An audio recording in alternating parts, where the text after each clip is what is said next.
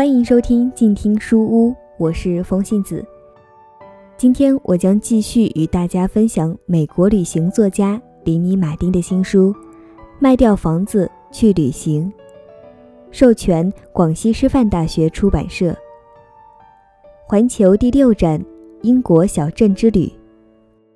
外面细雨蒙蒙，大雾一片。我们吃了穷的营养早餐。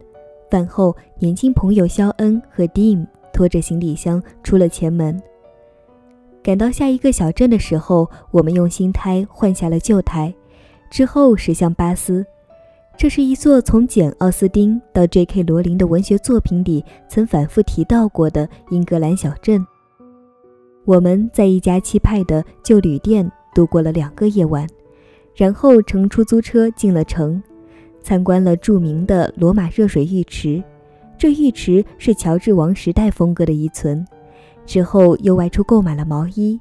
户外的温度一天比一天低，我们两人浑身乏力，希望在伦敦附近先找个地方安顿下来。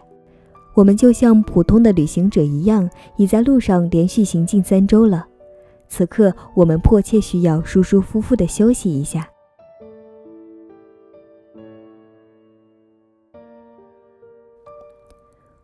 我们在克斯沃尔德地区的几个村子里稍作停留，参观了附近的巨石阵。令人伤心的是，由于英国政府用绳索把石阵围了起来，目的是防止游客胡乱触碰。这里远古天文台以往的神秘感早已不复存在。如今我们只能从外面瞻望巨石了。此外，巨石阵的附近也建起了快餐店、厕所和游客接待站。这些设施都是必要的，与这里的环境颇为协调。但我还是觉得很幸运，因为多年之前我就和父亲来过这里。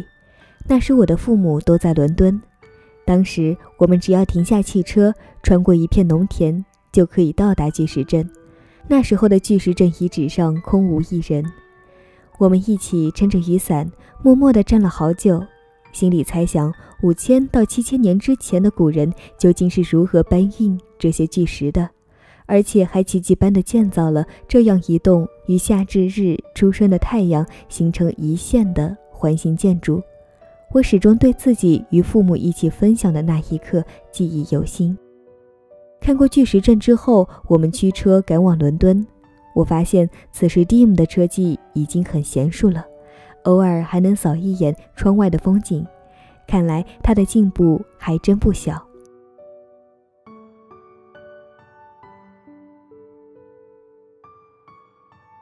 到目前为止一切顺利，不过我在想你昨晚说的那些话，也许明年我们该重新制定计划了。这是什么意思？我问。亲爱的。在一个国家旅行，从头到尾都不固守那些惯常的旅行路线，这是一个旅行者的旅行方式。我们确实爱探索，但我们不妨改变一下方式，因为我们不像他们，他们还有家可回，回家后可以放下行李，舒舒服服的休息。但是我们不行，我们出门在外，不仅没有一个熟悉的环境休息，还必须在外面安个新家。他拍了拍我的膝盖，所以我们必须换一种方式。我相信我们会找到更适合自己的办法。我觉得蒂姆说的没错。事实上，他也在努力调整我们的计划。他在网上不停地更改轮渡、航班、汽车租赁以及其他的一些相关计划。就我们现在的这种生活方式来说，他对细节的关注可以决定我们的出行能否取得成功。当我们考虑下一年身处何处时，未来是无法预料的，有些意外会大大的改变我们的行程。我们的生活虽然可能会变来变去，却永远也不会让人乏味。在巨石镇与我们在不列颠的新家之间的公路上驾车格外轻松。我们曾担心陷在伦敦繁忙的车流里，所以绕过了伦敦，也很容易就找到了位于汉普顿王宫附近的新家。习惯了英国司机的节奏之后，Dim 已经很少慌慌张张地来回转动方向盘，或者朝其他司机吼叫了。磕碰马路牙子的事情也没有发生过了。在洒满阳光的四楼公寓等候我们的是房东罗宾·赫布莱特。后来，事实证明，此地是我们一路上最满意的公寓之一。我和 Dim 一下车就喜欢上了这里：一间可以用来放置行李的宽敞的客厅，一间舒适的卧室，还有一间整洁的厨房。此外，楼道里的电梯也是一流的。在这座干净明亮的大楼里，一切应有尽有。不要再提康沃尔的那个被人精心照料的花园了。这里才是我理想中的英国天堂。等罗宾离开后，我说：“蒂姆呀，这次你真是找对地方了。你看这里太好了，而且泰晤士河就在对面。快过来看，泰晤士河上的风光可以一览无余啦。这下又能好好享受一番了。你说谁会相信我们从公寓里出来几分钟就能走到一个应有尽有的大市场呢？”我们还可以好好逛逛伦敦的大集市呢。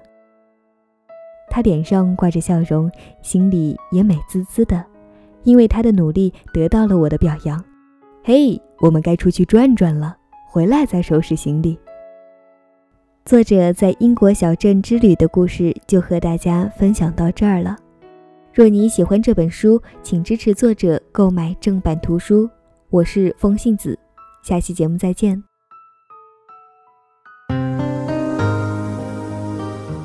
本节目由静听有声工作室荣誉出品，安静聆听，让心宁静，静听有声，聆听内心的声音。